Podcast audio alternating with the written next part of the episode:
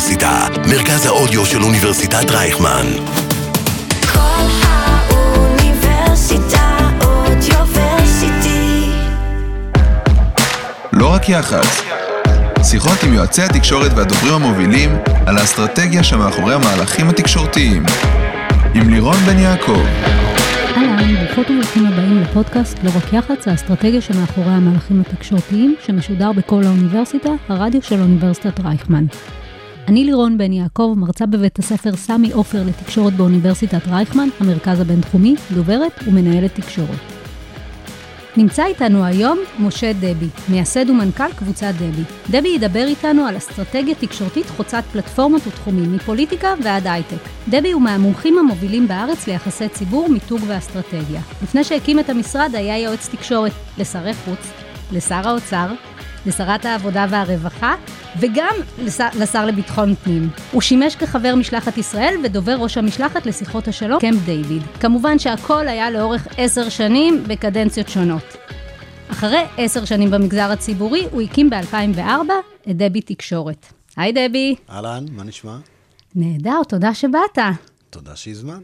למי שחושבת שהיא לא מכירה אותך, אתה משמש לא מעט כפרשן בתוכניות אקטואליה. תגיד, זה חלק מהתפקיד? כן, בסופו של דבר, תקשורת היא אמצעי להשיג מטרה. אנחנו נדבר על זה בהרחבה גם אה, בהמשך השיחה שלנו, ובמקרה הזה, אחת הסיבה המרכזית שאני גם הולך כפרשן אה, לתוכניות אה, רדיו וטלוויזיה ואמצעי תקשורת אחרים, זה על מנת לקדם את החברה שבה אני עובד, את דבי תקשורת. לקוחות לא מתבאסים שהם רואים אותך אה, נותן פרשנות לעולמות הפוליטיים? אני חושב אה, שבדיוק להפך, אה, לקוחות אה, גאים בזה. מבחינתם... שבערב הם רואים אותך אצל רינה מצליח ולמחרת בבוקר הם יושבים איתך לפגישת עבודה? כן, יש בזה, אני חושב שיש בזה גם איזשהו קסם. אני חושב שבסך הכל האנשים הם מאוד סקרנים, גם לקוחות הם סקרנים. ומעניין אותם לדעת מה קורה בתקשורת, איך הדברים נעים, איך הדברים מתקדמים. אני חושב שעולם התקשורת הוא עולם מאוד מרתק את כולנו. לכל אחד מאיתנו יש משהו להגיד. גם כשאנחנו יושבים בבית, בטלוויזיה, אנחנו מסכימים או לא מסכימים, זה יכול לגרום לנו הרבה רגשות של שמחה, של עצב, של כעס. כל דבר התקשורת מניעה אותנו לאיזשהו משהו, יושבת על משהו מאוד אמוציונלי, רגשי אצלנו ב, ב, בנפש, ולכן זה מאוד מעניין אותנו. איך הגעת להיות דובר של שרים בכירים? או, זה סיפור uh, מקסים. Uh, לאחר שסיימתי את התואר הראשון שלי, אז עבדתי... איפה למדת? את התואר הראשון עשיתי ביחסים בינלאומיים וסוציולוגיה באוניברסיטה העברית. גם אני. איזה כיף, אחלה אבל מקום. תקשורת. אה, תקשורת זה מעולה. לא היה תואר ראשון למיטב ידיעתי באוניברסיטה העברית. נכון, היינו מהראשונים. אז uh, לאחי, דני, הייתה מסעדה. בסינרמה, והמטה של מפלגת העבודה, בתקופה של, לפני שרבין נבחר, זה היה בבחירות של 1991, היה שם, ובעצם אחי היה משאיר להם את המסעדה uh, בערב, הם היו עושים שם איזה כל מיני פגישות. ואז uh, הייתי, באתי יום אחד ועבדתי שם במסעדה, הייתי עושה חומוס, צ'יפ, סלט ומנקה כלים וכל מה שאת רוצה, עבודת מלצרות רגילה. ובאתי לחיים אסה, שהיה יועץ לביטחון לאומי של רבין, לימים, אמרתי לו, תקשיב, אני, אני סיימתי תואר ראשון, אני, אני רוצה לעבוד, להיכנס לפוליטיקה, זה מאוד מעניין אותי. לא, הוא מסתכל, הוא אומר, תראה, הבחורצ'יק הזה, יכול להיות שהוא נחמד וזה, אבל עדיין, הוא בסך הכל, מה הוא עושה פה? הוא עושה פה איזה חומו צ'יפ סלט, אני יודע. אז uh, למחרת, אחרי איזה כמה פעמים שביקשתי ממנו, לא יצא מזה כלום, למחרת אני פוגש אותו בראיון עבודה שהלכתי אצל חיים אברפלד, uh, זיכרונו לברכה. ואז הוא אומר לי, מה אתה עושה פה? אמרתי לו, אמרתי לך, אני מחפש עבודה. הוא אומר לי, היום בערב אתה מגיע לרחוב המשכית 27, אכן הגעתי לרחוב המשכית 27 בהרצליה. אה, הגעתי לערב אה, מפגש אה, ראשוני, ומסביב לשולחן ישבו מספר אנשים, שאלו אותי, מי אתה? אמרתי, שלום, לי קוראים משה דבי, בוגר תואר ראשון ביחסים בינלאומיים וסוציולוגיה באוניברסיטה העברית. ואז כל אחד הציג את עצמו. אחד אמר, קוראים לי גנץ, אחד אמר, קוראים לי ש... שאול, אחד... יש שם שם איזה שישה אנשים. והתברר ככה, אחד היה זה פרופסור שאול בר-לב, השני היה פרופסור גדעון דורון, השלישי היה פרופסור אה, שדמון, הרביעי היה עוד איזה אה, פרופסור, וככה. ובוגר אני ישבתי- תואר ראשון, ובוגר תואר משה ראשון, דדי. אמרתי את זה בגאווה כזאת גדולה, אבל אה, לימים אה, היה שם גם צביקה תימור, שהיה עורך על המשמר, שבעצם לימד אותי את כל אה, רזי התקשורת, אני חייב אה, לציין. וכשצביקה הלך לעבוד אה, עם אה, אורה נמיר, אז צביקה אמר, תביאו את הילד, אני הייתי נקרא הילד, ואמרו, יאללה, הילד, הגיע הזמן שתיכנס לפוליטיקה, אז ככה נכנסתי לפוליטיקה. באיזה שנה זה היה? ב-94. אני רוצה להחזיר אותך ל-2004.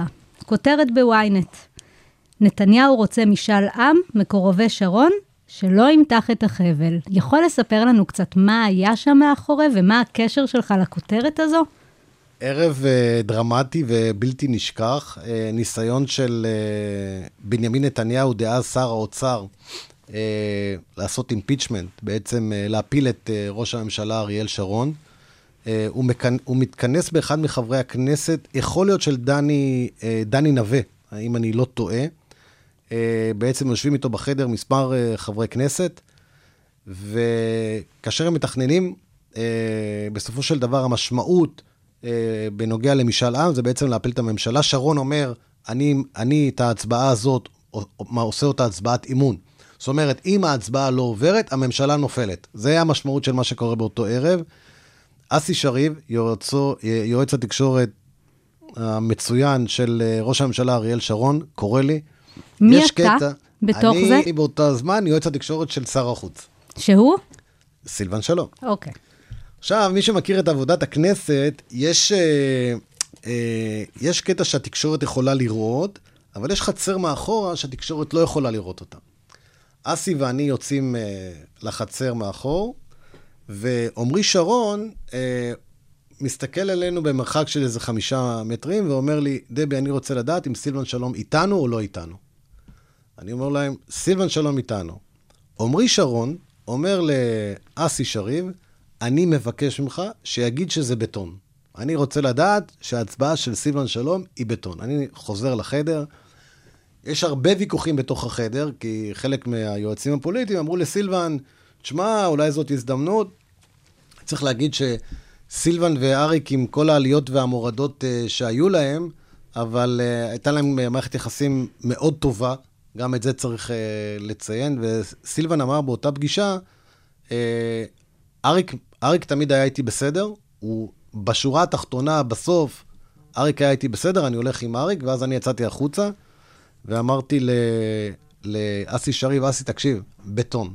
עכשיו, מי שעוד לא מכיר את זה, איך שזה עובד, אז אחד הדברים החשובים, זה אריק ישב בחדרו, וסילבן בצד השני, אבל הם לא יכולים לראות אחד את השני. אז בעצם אסי יושב בפתח אחד, אה, ראש הממשלה שרון, עמרי שרון, אסי, אני רואה את אסי, אסי רואה אותי, אני מסמן לסילבן, עולים למעלה. דבר שהם לא ידעו, החבר'ה של אה, בנימין נתניהו באותה תקופה, שבעצם לראש הממשלה, מתוך השמונה שאנשים שישבו בחדר, שלושה היו לו הבטחה שהם איתו. ואת זה הוא לא ידע. אז המהלך הפוליטי המאוד גדול, שנתניהו הלך למהלך גדול, יצא נגד ראש הממשלה, יצר דרמה מאוד גדולה בפוליטיקה הישראלית, ובסופו של דבר הוא התקפל. זאת אומרת, ההתניה שלו לעשות משאל עם, כל הכותרות, אין דבר, הניצחון המהולל של uh, השחמט של uh, אריק שרון שהוביל את בנימין נתניהו, ונתניהו התקפל בסופו של דבר. זה היה מהלך uh, פוליטי, תקשורתי, ערב uh, דרמטי בכנסת ישראל. שמי שסגר מאחורי הקלעים את הקצוות זה בעצם היועצים. זה נכון, מי שסגר את זה זה היה אסי שרי ואני, שנינו סגרנו את זה. אני חושב שזו פעם ראשונה שהסיפור הפוליטי הזה מסופר. אוי, סקופ. אה, את האמת, זה נכון. מה זה אומר להיות יועץ, יועץ תקשורת לשר? שמענו קצת רגע מה... יכולנו להתרשם קצת מהסיפור הזה, אבל מה זה אומר? קמים בבוקר, בחמש בבוקר, חמש בבוקר, אתה צריך לקרוא את כל העיתונים. היום יועץ תקשורת חייב גם להיות uh, חלק מהרשת החברתית uh, בטוויטר, כי יש שם uh, הרבה מידע. בטוויטר? כן, בטוויט, לא, בטוויטר, זה, זה לא באינסטגרם, זה מבחינת מידע תקשורתי פוליטי, יש מידע תקשורתי פוליטי, נכון, הטוויטר הוא ברנז'אי, צריך להגיד את זה, אבל יש שם הרבה מידע, מידע פוליטי, חלק מהחברי כנסת ושרים מחליטים, נגיד, לתת שם הצהרה ראשונה, וזה מופץ משם, יש, יש כוח לרשת החברתית. אה, כמובן, להיות בקשר עם מעצבי דעת קהל, עם... אה, אתה חייב סדר יום מאוד מסודר, מעבר לישיבות הקבועות שיש לך עם השר, אבל... ולדעת לקרוא כל מה שקשור לתקשורת. נגיד, ימי רביעי, היו חייבים לפנות אותם, אני בטוח שגם עד היום זה ככה, על מנת להכין את הטורים של הפובליציסטים לקראת סוף השבוע. אומרת, אם אתה לא תעשה את זה, אתה לא, אתה לא תהיה קיים, ואתה חייב לתדרך, כי גם יכול להיות שאתה רוצה לתדרך בעד, יכול להיות שאתה רוצה לתדרך נגד. בפוליטיקה יש הרבה דברים שהם לא נעימים, אבל אתה חייב להיות חלק מהמשחק, ואתה חייב להיות מחובר, לווריד, לתקשורת. אין, אין מנוחה, אתה לא... זה, זה, זה עבודה שהיא לא מסתיימת. בסופו של דבר, מעבר לשעות שאתה הולך לישון, אתה צמוד לשר מהבוקר עד הערב. מי הפיבוט המרכזיות שאתה עובד מולן? יש את השר, יש את הדוברים האחרים, יש את, ה, אה, את המשרדים. עם, עם מי אתה בקשר בעצם? זה נשמע, זה נשמע endless בגדול. את האמת, זה, זה, זה נכון. שלא לדבר על הלוביסטים והלחצים, ואיפה אתה נמצא בתוך אנחנו זה? אנחנו לא, אין לנו קשר אליהם. זאת אומרת, הקשר שלנו לעולם הזה הוא לא קיים. הוא יותר, אנחנו יותר מול עורכי העיתונים, אנחנו מול... אה, אה, לדוגמה, זאת אומרת, אתה לא יכול להגיע לסוף שבוע שאתה לא תדבר עם בן כספית, נחום ברנע, אה, יוסי ורטר, באמת, אמנון אברמוביץ', זאת אומרת, אתה, אתה צריך להגיע כל מי ש... בועז ביסמוט, יש לך אולפן שישי, אנשים, בועז ביסמוט יושב באולפן שישי, אתה צריך לדבר איתו. אה, אה, יושב אה, עמית סגל באולפן שישי, אתה צריך לדבר איתו. מי שיושב באולפן ערוץ 13, אתה צריך לדבר איתו. אולפן ערוץ 11, אתה צריך לדבר איתו. אין לך זירה שאתה לא, יכול, שאתה לא צריך לדבר איתה. התדרוך הוא, הוא אינסופי, בטח כל כתבים... כל הכתבים הפוליטיים. אין כתב פוליטי שאתה יכול להגיד שאתה לא תשב איתו ואתה לא תדבר איתו ואתה לא תדרך אותו ותעביר את המסר שלך שאתה חייב להעביר. אבל הנה יש ו- עכשיו... וללקט מידע מה האחרים אומרים. זאת אומרת, זה לא רק, זה לא רק המידע שאני רוצה לתת, זה גם המידע שאתה יכול לקבל. זאת אומרת, במפגשים אתה גם מקבל אינפורמציה, אתה לא רק נותן אינפורמציה. ואתה חשוב לדעת איך אתה, אה, איך אתה בעצם מנווט כדי, ב... כי איך אתה מנווט את המסר שאתה רוצה שהמסר שלך, המדויק, המזוקק, יעבור. הנה, יש עכשיו חרם של חברי ליכוד על תחנה. אני מקשיבה לך ואני אומרת, איך? למה? איך הם מתנהלים בזירה התקשורתית שהם מחרימים ערוץ לא, כל כך בוא, משמעותי? בוא, בוא, זה, זה לא יחזיק הרבה זמן מעמד, זה טעות שלהם. זה, בסופו של דבר, זה להפקיר את הזירה. כי כאשר רוב האנשים שפותחים את... Uh, יש להם, יש הרגלים לתקשורת, בסדר? אם אתה, אני אתן דוגמה מעולם הפרסום. אם ההורים שלך שתו קוקה קולה, סביר להניח שגם אתה תשתה קוקה קולה. אם ההורים שלך שתו בבית פפסי קולה, סביר להניח שאתה תשתה פפסי קולה. אם אתה שומע גלי צה"ל, האפשרות להעביר אותך מתחנה אחת לתחנה אחרת היא מאוד קשה. זאת אומרת, מי ששומע קול ישראל, בדרך כלל ממשיך לשמוע קול ישראל.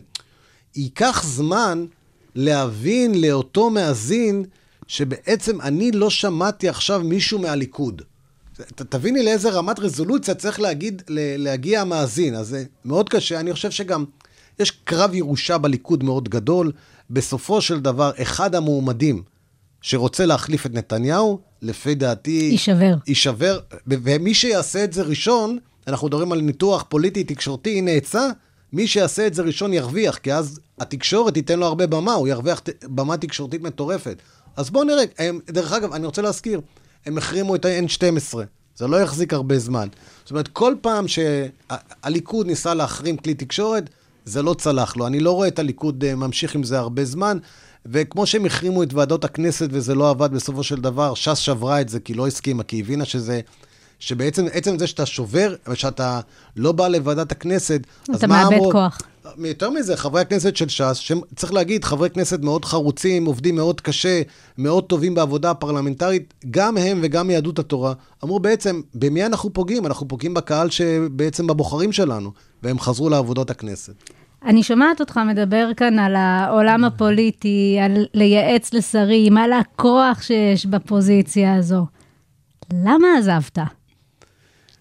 קודם כל, אה, שנייה לפני זה, אין כמו האנדרנלין שיש בפוליטיקה. שום דבר לא מחליף את זה. זה אנדרנלין מטורף. מבחינת אה, כוח ועניין, משמעות, היכולת, זה נשמע שאתה נמצא במרכז של ה... הקוקפיט. תקשיבי, זה לא, אה, אני יכול להגיד כמי שהיה יועץ תקשורת של אה, שני שרי חוץ, מעבר לביצה הפוליטית אה, פה במדינת ישראל, כשאתה מגיע לפגישות עם אה, נשיא ארצות הברית, עם נשיא, נשיא צרפת, אתה מגיע למקומות שאתה מרגיש שאתה מחולל אה, שינוי. היינו בפגישה עם מלך מרוקו, בפגישה עם מלך ירדן, בפגישה ב... בקהיר, אלה דברים מרתקים. זאת אומרת, חלק מהפגישות פגשנו כמובן מדינות שאין לנו איתן קשרים פוליטיים. נגיד, פגשנו קטרים, מותר להגיד, עבר מספיק זמן לצורך העניין. תראו, אלה דברים, אתה אומר, בוא, אני עושה משהו מאוד משמעותי למען המדינה שלי. אין דבר שמאוד קשה למצוא משהו שמחליף את זה. למה עזבתי?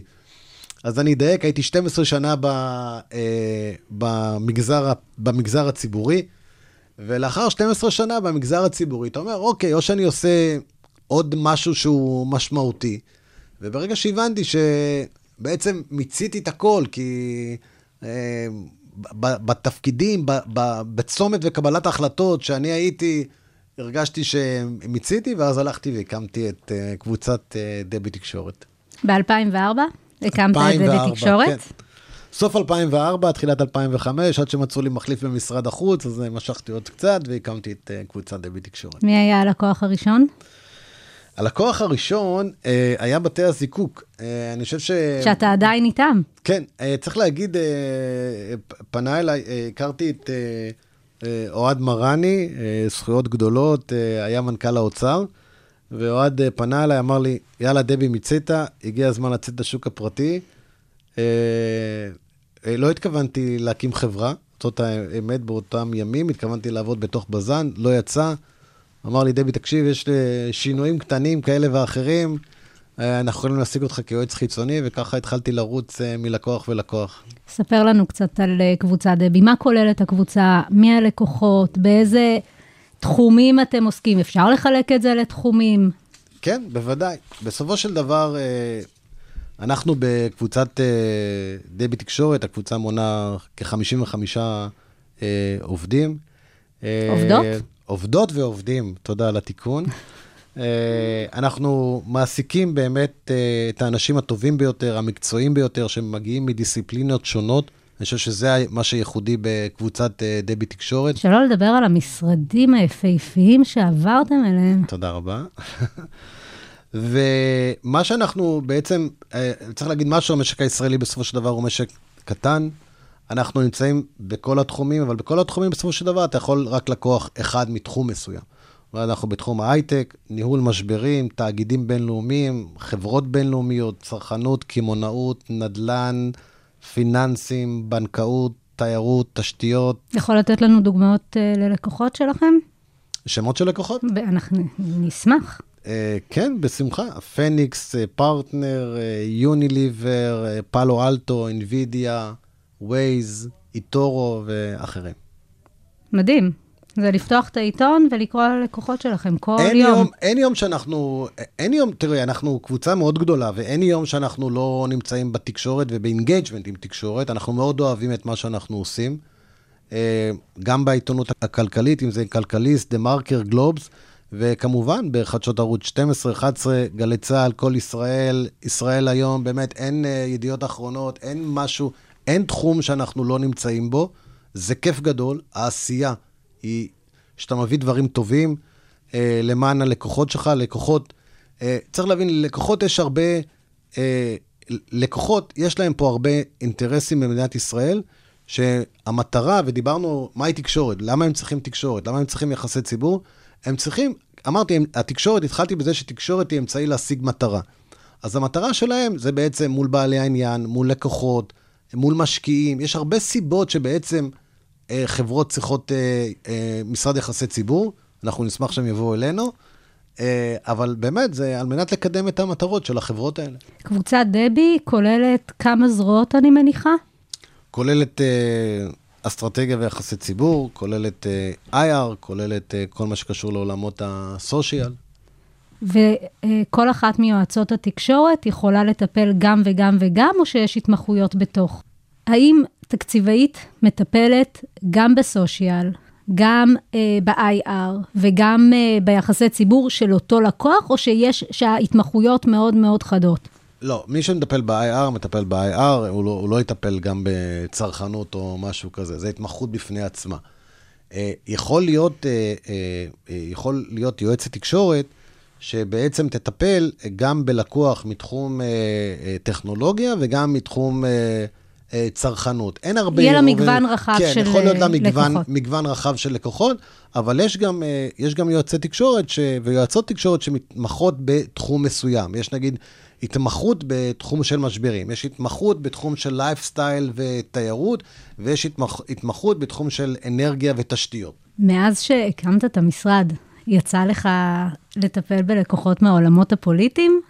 חזרת לחברים? אמ, אני חושב שהקמפיין האחרון שעשיתי זה היה ב-2012, עם, אה, עם התנועה של אה, ציפי לבני.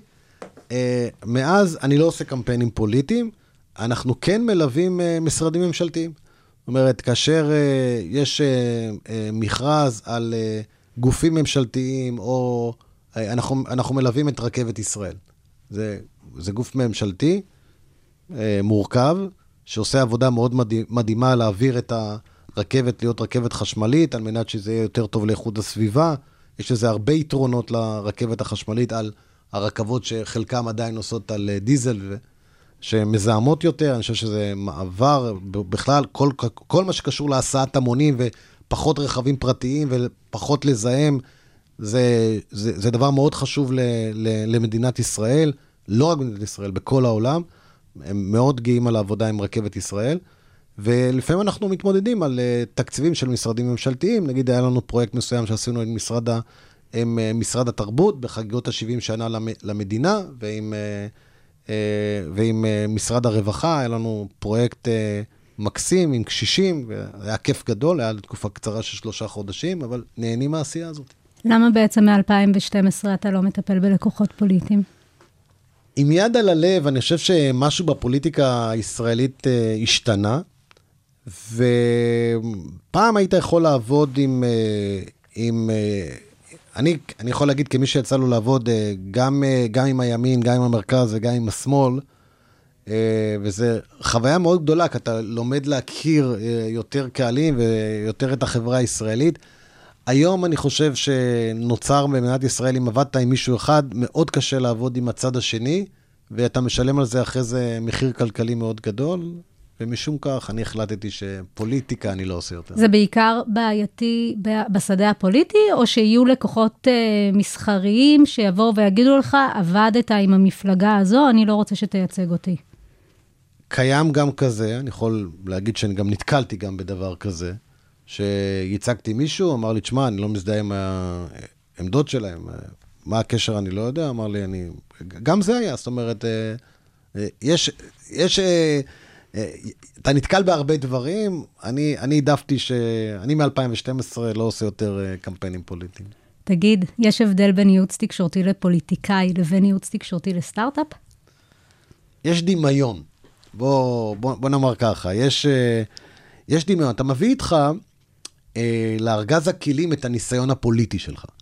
בסדר? זה עכשיו ברור שזה לא בדיוק אותו דבר, אבל יש, הכלים שאתה בעצם אספת במשך אה, השנים, מאוד עוזרים לך בעצם... זה אתה- הכלים המקצועיים. נכון. זה לא בהכרח- דבר- זה לא הפוליטיקה. נכון, אנחנו, אנחנו מדברים פה על, ת- על תקשורת, אז בסוף תקשורת היא תקשורת, ובסופו של דבר את אותם כלים שאתה אספת, למדת, הידע, הניסיון, המקצועיות, אתה מביא, כי אתה צריך לדעת איך אתה מספר סיפור. בסופו של דבר אנחנו, אנחנו צריכים לדעת לספר את הסיפור התקשורתי של הלקוח.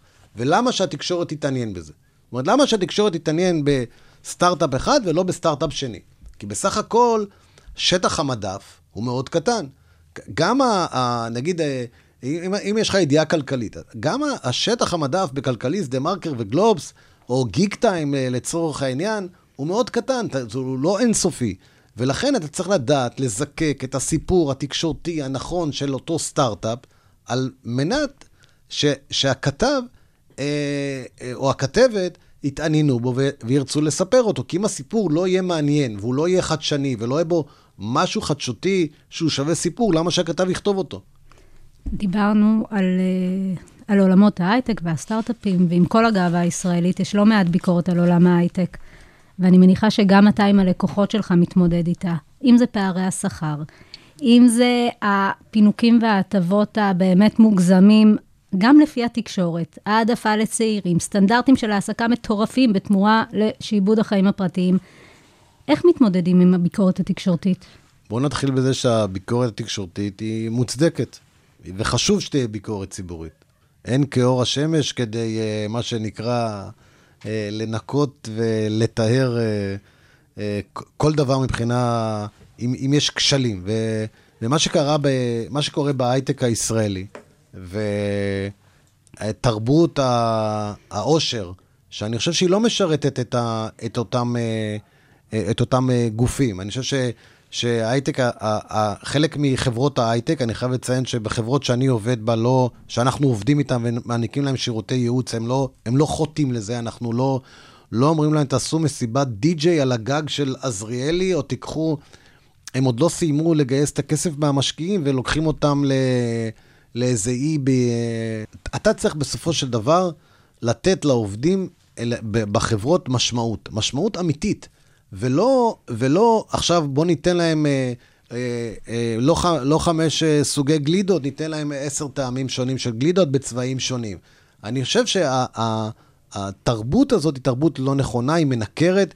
היא, גם ככה יש פערים חברתיים בין מי שעובד להייטק למי שלא עובד בהייטק, אה, דבר שיכול ליצור אה, בחברה הישראלית אה, התנגשויות מאוד גדולות, ועל הקבר, הקברניטים של אותן חברות לפעול בשום שכל, ולא, ולא, לנופ, ולא להשתגע במה שאנחנו רואים בחלק מהחברות ואיפה האלה. אתה בתוך זה? איך, איך אתה או- משפיע מבפנים או מהצד על התרבות הזו ועל התדמית בעצם של החברות? אז אנחנו כיועצים אה, אסטרטגיים, יושבים ביחד עם, ה, עם המנהלים של החברות, תזכיר עם, לנו עם איזה חברות אה, הייטק שחיות ב...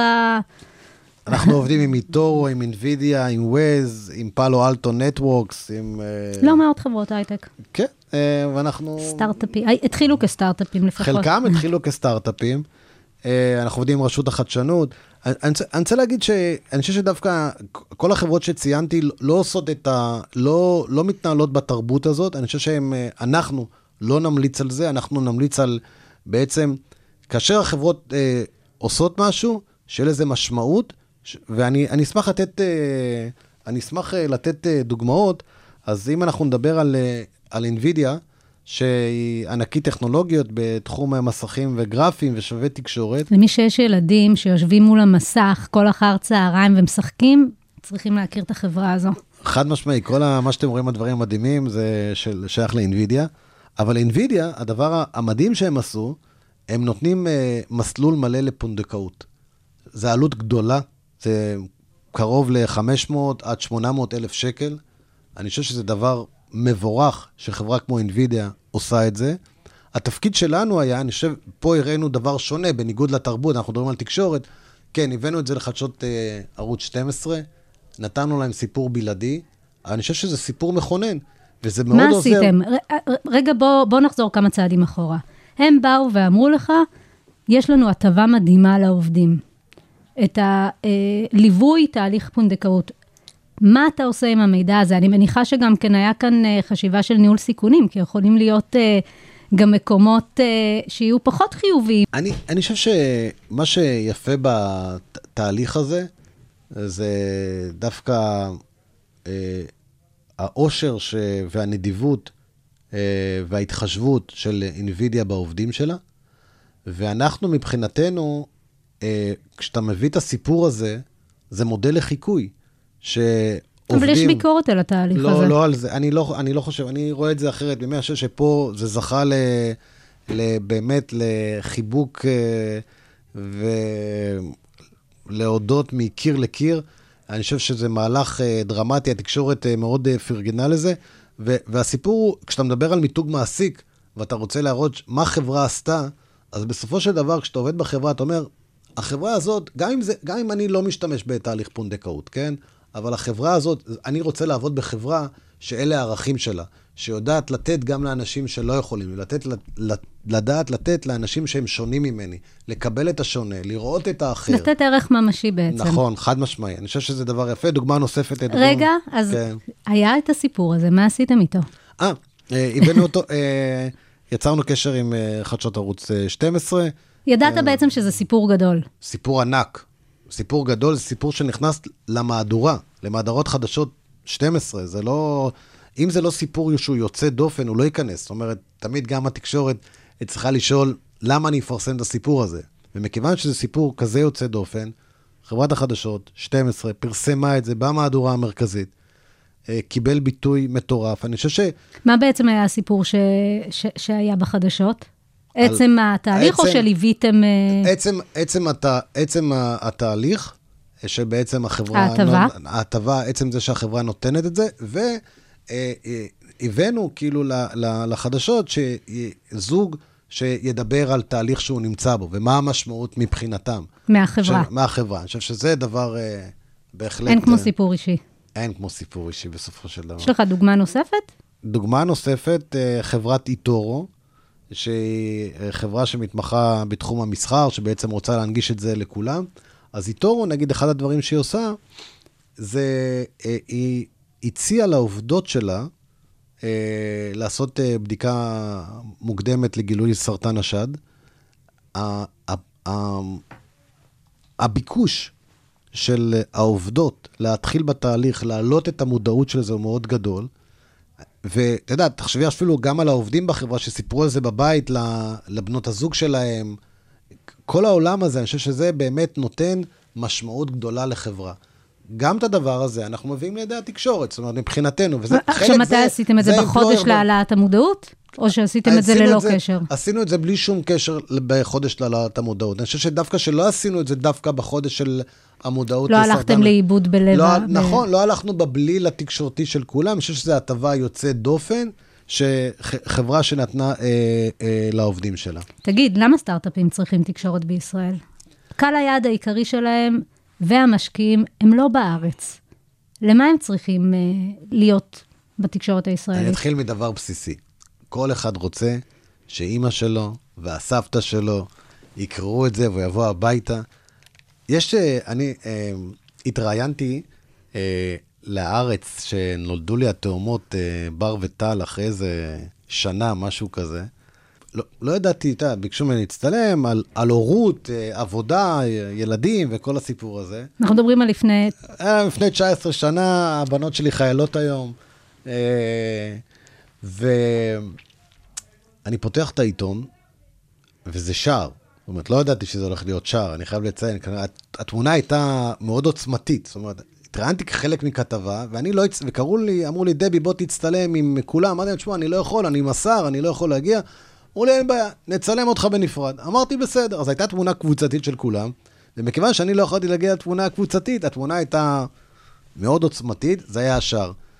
עד היום לאימא שלי יש את התמונה הזו, יש את השער של, ה, של עיתון הארץ, של המגזין, אצלה במגירה. תאמיני לי, שומרת את זה, וכל פעם מראה, מראה את זה למישהו. אז זה סיפור קטן, אני חושב שגם הסטארט-אפים נורא, הישראלים... זה נורא נעים וחמוד כן, ומחמם אבל- את הלב, אבל בסוף יש יעד עסקי. אבל, בסוף כן, החשיבה נכון. היא... אז מה, אז דיברנו, אז דיברנו שהתקשורת היא אמצעי להשיג מטרה. אז כן, אז יש משקיעים, הם צריכים משקיעים. וחלק מהמשקיעים הישראלים, הקרנות, הן מאוד משוכללות. השוק הישראלי, המשקיעים, הקרנות הישראליות, יש פה הרבה ידע במדינת ישראל, והם מחוברים גם לקרנות בינלאומיות. אז עצם זה שכאשר כותבים על מה שהם עושים, אחת הקרנות יכולות לגשת אליהם, כמו, זה, זה, זה דו-סטרי, זה לא חד-סטרי. זה לא רק הסטארט-אפים פונים למשקיעים. גם המשקיעים, הרי מה, מה, מה רוצה קרן? קרן, אה, אנחנו גם מייצגים קרנות. מה קרן רוצה? קרן רוצה שהסטארט-אפ יבוא, יציע לה את הרעיון, קודם כל אליה. כי היא רוצה את זכות הסיבוב, הסירוב הראשונה. זה מה שהקרן רוצה. אומרת, אם אני חושבת, תארי לך עכשיו מישהו... והקרנות יהיו רק בארץ? אה, סליחה? הקרנות רק בארץ? לא, הוא יתחיל בארץ. הגיוס הראשון שלו, הוא יתחיל אותו בארץ. ואחרי זה הוא יצא החוצה. אז לכן התקשורת הישראלית היא מאוד חשובה לו. ברור שהוא יביא גם, גם, גם, אה, אה, גם, גם קרנות אה, בינלאומיות, אבל זה, זה לא חייב להיות בשלב הסיד, הוא יכול לעשות את זה בשלב יותר מתקדם, שהחברה היא כבר בשלב יותר גדול, אבל הוא קיבל ביטוי. לדוגמה, חלק מהכתבות מתפרסמות בארץ לא רק בעברית, אלא גם באנגלית. יש לך אתרים כמו סיטק, כמו גלובס באנגלית, זאת אומרת, דה מרקר באנגלית, גיק טיים באנגלית, אז הם יכולים לקדם את הכתבות האלה באנגלית, לקוחות, קרנות אחרות יכולות להיחשף להם. התקשורת לעולמות של הסטארט-אפ היא מאוד מאוד חשובה להם, היא חשיפה. הם לא יכולים לקבל חשיפה לכל, לכל תקופה ארוכה, לפעמים אתה עושה להם PR לתקופה של שישה חודשים, כי אתה לא... יכול- כי אין לך מה... אין, אין תקשורת כל הזמן ולבנות להם מערכת יחסי ציבור. אתה עובד גם עם תקשורת בינלאומית? אנחנו עובדים עם תקשורת בינלאומית, בעיקר ב, בעולם היהודי, אה, אבל אם מישהו רוצה... מה בין- זה אומר? יש את כל ה-Time of Israel ו-Jerusalem Post ו-Jewish Chronicle, ויש הרבה ארגונים יהודיים אה, וגופים יהודיים, אז אנחנו אה, פונים אליהם, איתם יש עבודה מאוד צמודה. אה, לעומת זה, אם מישהו נגיד רוצה אה, אה, פרסום באיטליה, אז אני לא דובר איטלקית, אני לא מכיר הרבה אנשים שדוברים איטלקית, הוא צריך לקחת חברת יחסי ציבור באיטליה, בכוונה אני אומר. ואם מישהו רוצה נגיד יחסי ציבור בארצות הברית, שזה מה שרוב הסטארט-אפים רוצים, אז בואו בוא נבהיר עוד משהו, יש התמחות לחברות בניו יורק ובלוס אנג'לס ובסיליקון וואלי. יש לך שותפות עם... אה, יש לנו חברה- שותפות עם אה, אדלמן. אדלמן, יש לנו affiliate עם אדלמן. אדלמן היא חברת ה- התקשורת השיווקית הגדולה ביותר בעולם. אנחנו גאים על הבחירה של אדלמן בקבוצת אה, דבי תקשורת. אנחנו עושים איתם הרבה דברים, הרבה מה ידע. זה אומר האפיליישן הזה? אנחנו, affiliate אומר שיש הרבה ידע שעובר בין החברות, וכאשר אה, יש חברה בינלאומית גדולה שרוצה להיכנס לישראל, אדלמן יפנו אותה אלינו. כמובן, כאשר יש חברות ישראליות שרוצות לצאת, אנחנו מפנים אותן לאדלמן. אבל אני חושב שאחד הדברים המרתקים והראשונים שדיברו עליהם בישראל, אדלמן אה, יצרו את ה-Trust ברומטר, שריצ'רד אדלמן אה, מציג אותו כל שנה בדבוס. אה, אני חושב שהראשונים שדיברו על אימון, זו הייתה קבוצת דבי תקשורת, עוד לפני שבארץ התעסקו באימון. אני חושב שהיינו הראשונים של לדבר על אימון, מה אימון, מה, מה זה נותן. אני, אני יכול להגיד שבסקרים האחרונים יש הרבה, יש דרישה מאוד גדולה בעצם מהמנכ"לים, מהמנהלים, אה, להיכנס איפה שהמדינה לא נכנסת. וזו האחריות שלנו כמ- כמנכ"לים, בסופו של דבר, לבוא ולשמש דוגמה. ואם המדינה אה, לא יודעת לתת שירותים, אז התפקיד שלנו כמנהלים, וזה לא משנה אם זה בתחום יחסי הציבור, אה, ואם זה, ואם זה בחברות הייטק או ב, בחברות אה, קמעונאות גדולה, בעצם לתת שירותים נוספים, כמו שדיברנו, גם אם זה בריאות, וגם אם זה חברתי, וגם אם זה קייטנה, וגם אם זה תעסוקה ל, ל, לילדים. כי תחשבי, יש הרבה הורים, ניקח את הקורונה לדוגמה, תקועים בבית, לא יודעים מה לעשות עם הילדים, צריכים גמישות בעבודה. לדוגמה, אחד הדברים שפאלו אלטו, Networks, שהיא ענקית הסייבר הגדולה בעולם, זה, זה לייצר יותר גמישות לעובדים שלה בעבוד, בעבודה. ולתת להם, ולתת להם סעדים נוספים, חברתיים, כלכליים, אה, ספורט, whatever, על מנת, זה לא רק לתת להם את ה... ללכת לאכול במסעדה. אנחנו, אנחנו צריכים היום כחברות לתת הרבה יותר. Trust Barometer מראה שבעצם זה חלק ממה שאנחנו אה, צריכים לתת, ומדד- וזה השותפות עם, אה, עם אדלמן. ומדד האמון בעולם יחסי הציבור? אני חושב, ש... אני, אני חושב ש... שהוא די טוב, אני חושב שאנשים אה, מאמינים לכתבות שהם קוראים אותן. ו... בוא, ודע- בוא, בוא נדבר שנייה על fake news. מה זה? אוקיי, מה... רגע, אז חשוב, אנחנו, לפני זה, אתה, לפני ה fake news אני צריך להגיד משהו. זאת אומרת, אה, אנחנו כח, כ, כחברה ב, בתוך קבוצת דבי תקשורת, אה, אמינות, יושרה, הגינות, נר לרגלינו. אתה יכול לשקר פעם אחת עיתונאי, אתה לא יכול לשקר עיתונאי פעם שנייה. אם העיתונאי יסמן אותך, שמי שלא דובר אמת, הוא לא, הוא, הוא, לא, הוא לא יעבוד איתך יותר, אז אתה לא יכול להרשות את זה לעצמך. fake news זה עולם אחר לגמרי. אנחנו חיים בעולם של fake news, וצריך להישמר. אני חושב שהרבה אנשים אה, אה, אה, יכולים להתבלבל בין כותרות אמיתיות לבין כותרות לא אמיתיות. מספיק, אה, אנחנו, אנחנו נמצאים על, על, על, על פרוץ של מלחמה בין אה, רוסיה לאוקראינה, שאנחנו אפילו רואים ש... אה, משתמשים בתרגילים של fake news על מנת להגיד כחלק מלוחמה כחלק, פסיכולוגית. כחלק מלוחמה פסיכולוגית. עכשיו, זה לא, ה fake news הוא לא, הוא לא דבר חשוב, הוא לא דבר ח, חדש, אה, אבל מה שכן, הוא הרבה יותר קל היום, בגלל עולם של הרשתות החברתיות, ליצור אה, עולמות של fake news, וחלק מהציבור חי מתודעה של fake news. צריך להגיד את זה, זה, זה, סק, זה סכנה גדולה, וזה גם סכנה גדולה מאוד לדמוקרטיה, בכל העולם, לא רק בישראל. מה, מהפרספקטיבה שלך, מהפוזיציה, מהניסיון, איפה היית ממליץ לאנשים שמתעניינים בתחום, או שכבר נמצאים בשנים הראשונות שלהם להתחיל במשרד יחסי ציבור, בפוליטיקה כעוזר פרלמנטרי, או לקפוץ כמוך ישר למים, או בארגון, בתוך מערך דוברות של אה, אחד מהארגונים הגדולים? מה שאתה יכול להיכנס, קודם כל תיכנס. בסדר? בואו נתחיל בזה. צריך עכשיו... ללמוד? כן, יש, חד משמעית, אה, אני, אני תומך גדול ונלהב של לימודים. אני חושב שבזמן הלימודים קשה לך לראות מה זה ייתן לי. זאת אומרת, זה לוקח זמן להבין את זה, אתה תדע להשתמש בכלים שרכשת באקדמיה במשך הזמן. אני חייב לציין, אני עשיתי תואר שני נוסף במנהל עסקים, יש לי שני תארים שניים, אחד במדיניות ציבורית באוניברסיטת תל אביב, ועשיתי תואר שני נוסף במנהל עסקים, במכללה למנהל. הכוונה שלי הייתה לעשות את זה רק בשביל ההעשרה. זה, זה הסיבה שעשיתי את זה. יש הרבה, הרבה דברים תיאורטיים שלמדתי, שאני מיישם אותם עד היום ב, בחיים המקצועיים. אם אתה יכול להיות עוזר פרלמנטרי זה נהדר, אם אתה יכול להיכנס בתוך חברה זה נהדר. בעולם אוטופי, שהכל פרוס לפניי. מה הייתי איפה רוצה? איפה אתה חושב שהכי נכון מקצועית, אישית, וגם מה יביא לי את התפקידים הבאים? אה, בתוך ממשלת ישראל, אין ספק שזה... הכמות הידע שאתה לומד בטווח קצר היא, היא אדירה. אבל ה engagement מול מקבלי החלטות, מול מעצבי דעת קהל... יצירת קשרים.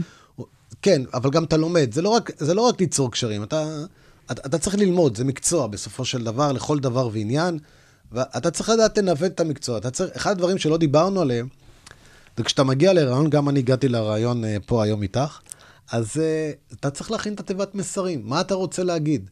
זאת אומרת, כשאתה בא לרעיון, את, uh, אני אספר סיפור שדיברנו עליו קודם, בקצרה, נסענו מש, משלחת מטעם, מטעם משרד החוץ, היינו כמה משרדי ממשלה, אה, נסענו לארצות הברית על מנת ללמוד איך זה עובד שם.